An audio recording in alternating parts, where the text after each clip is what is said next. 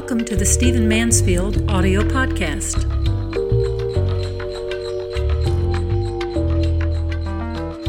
So, we need to talk today about what I've come to call our Mormon moment in America. Now, Mormonism's been around for almost 200 years, but there's no question that we are witnessing today um, a, a, great surge, a great resurgence, a great heightening of the influence of Mormonism in our culture in America today.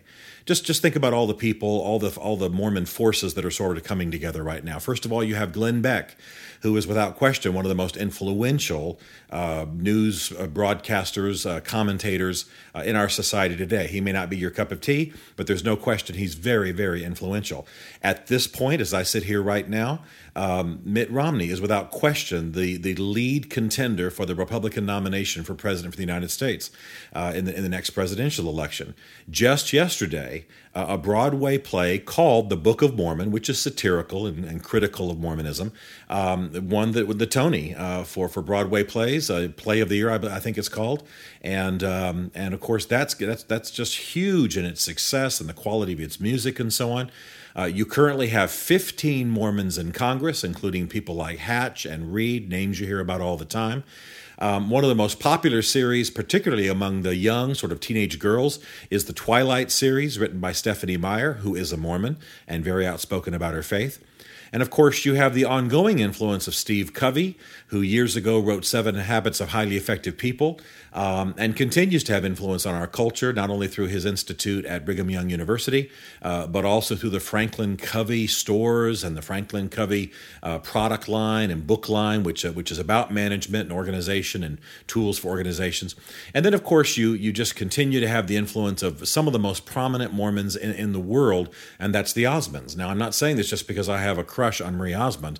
Uh, I'm saying it because the Osmonds their music, their presence on television, Marie Osmond's ongoing influence, Donny Osmond's ongoing presence, uh, all of that uh, has served to make Mormonism sort of palatable, bring it into American living rooms, uh, make it sort of about family and good looking people and, and happy lives. And so all of this has reached kind of a crescendo. There's never been a moment in American history at which Mormonism has been as much in the limelight, as influential, as visible, and arguably as much discussed. And of course, if I drill down into politics, you know, you even have the Mormon influence on recent rev- uh, referendums in California regarding gay marriage and so on. Uh, and so we could just talk forever about the influence uh, that Mormons are having today. What makes this so interesting is that Mormonism, throughout most of its history in America, has been a, relatively despised and sidelined sort of faith. And the reason is that it is essentially a Christian cult. Now, it's important that we distinguish those words. The occult has to do with, you know, powers and Ouija boards and demons and, and Satanism and things of that nature, witchcraft. That's the occult. But a cult uh, CULT is a perversion of Christian doctrine. So, technically speaking, in terms of university speak, Mormonism is a pause cult, C U L T. And it's also the fastest growing religion in America. I say this a lot and I hope that you'll remember it. Islam is the fastest growing religion in the world through largely through birth rates. But Mormonism is the fastest growing religion in America. So it's intriguing that we have this Mormon moment when Mormonism has been despised throughout most of its history in America. And why has it been despised? In the early 1800s, a young man named Joseph Smith claimed to have had a revelation from God the Father and God the Son, from God and Jesus Christ. And uh, this revelation was essentially that all religions, all Christian denominations at that time were wrong, uh, that they were not according to Scripture, not according to God, not God's will, and that God was going to give to Joseph Smith a new revelation, a, a new understanding uh, for the saints in his day. And so this became uh, this unfolded into the into what now is Mormonism. Uh, Mormonism essentially comes from a series of revelations that God or angels give to Joseph Smith and some of these revelations come through uh, Joseph Smith unearthing a, a chest with golden plates in it and interpreting what's written on those plates uh, with special glasses, special spectacles. And so I, know it sounds like I'm making this up, but this is actually the early history of Mormonism. Then I think everybody who's read any American history knows that Brigham Young, after Joseph Smith died, took the Mormons across the country, and now, of course, they reside largely in Utah um, a, a, state that they occupied early, early in American history, of course, before it was a state. It's interesting that because of the polygamy of Mormons, uh, early Mormons anyway, uh, the U.S. Army almost went to war against uh, the territory of Utah and against Mormons uh, because the Supreme Court had ruled more, uh, polygamy uh, illegal. So I don't want to deal with all of the different uh, theologies and streams of theology in Mormonism, but let me just get, put get some core things out so that you understand how significant this Mormon moment in our history is. The core teaching of Mormonism is is a thing called the law of eternal progression. The law of eternal progression, and uh, the law of eternal progression is basically this: as God is, we will be. We being, of course, Mormons as God is, we will be. And as we are, God was. I'll say that again. As God is, we will be. And as we are, God was. The idea behind Mormonism is that the God over this planet Earth was once a man. He did the things required of him, and he became a god and populated this planet by giving birth to spirit babies with spirit brides.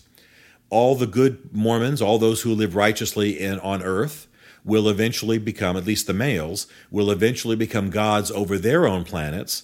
Uh, they will give birth to spirit babies with spirit brides and populate still other planets, being gods over their planets. Now, you, you understand uh, whatever religion your your religious background, whether you're Muslim or Buddhist or or Christian or Jewish. I have many many different religions listening to this podcast, and I'm delighted for that. Um, but but you understand that certainly to Christians. And, and yes, also to other faiths, this is the highest form of blasphemy, heresy, uh, antichrist thinking. In other words, to believe that a human being can one day be God, can one day be what uh, God, Jehovah, Yahweh is now, um, is of course way outside of the Christian pale as is traditionally defined. So this is the this is the core teaching of Mormonism, and everything that they're about uh, in terms of their system of righteousness, their studies, the Book of Mormon, what they do in temples, etc. All of that is about preparing people in this life to be gods over their own planets, to be good Mormons now they they have a lot of appeal. They build strong families. They they teach families to have family altars. They believe in large families. They don't drink. They don't smoke. Most of them don't drink caffeine.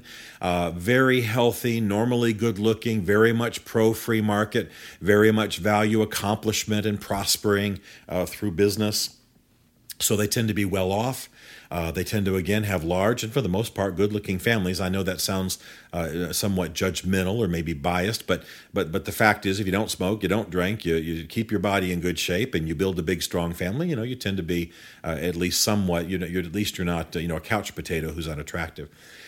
There are some oddities to Mormon doctrine even beyond the law of eternal progression. For example, uh, Mormons taught for many, many years that people with black skin had rebelled against God uh, uh, in, in, heaven before human history began and fell to the earth, so to speak, with Satan. So that the belief was that people with black skin had black skin because they were cursed and they had rebelled against God with Satan. They were part of the one third of, of uh, pre existent spirits that Satan had uh, taken with him, so to speak, when he rebelled against God.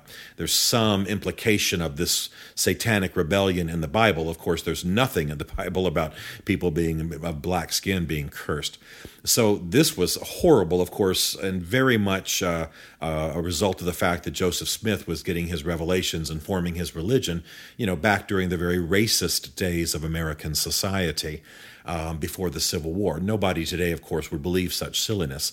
Um, in 1979, finally, the Mormons uh, ruled that this was no longer the case.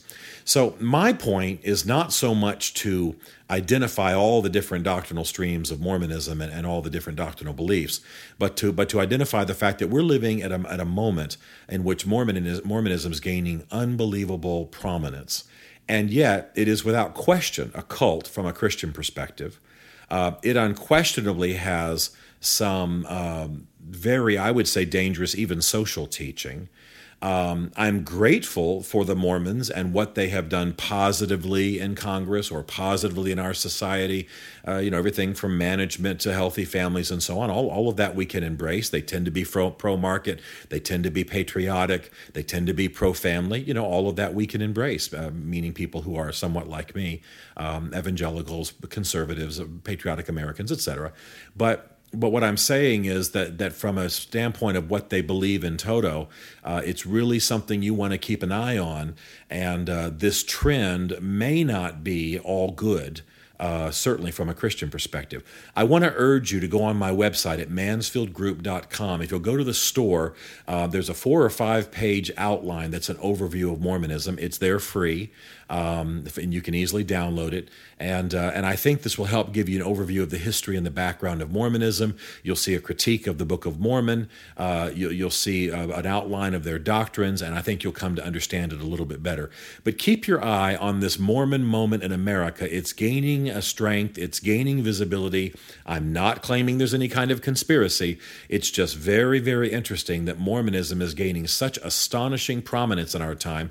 And for those of you who have been listening to this podcast for a while, I would put this in the category of our treatment of Rob Bell's book, Love Wins, um, as, as something that is obviously not Orthodox Christianity, something that's gaining currency, and another place where we see some Christians beginning to go soft at the edges and absorb Mormon ideas. What we really want to do is keep our eye on this to make sure that we watch our life and doctrine closely. So keep your eye on this trend, this heightening Mormon moment in America, and I think you'll understand our times just a little bit better.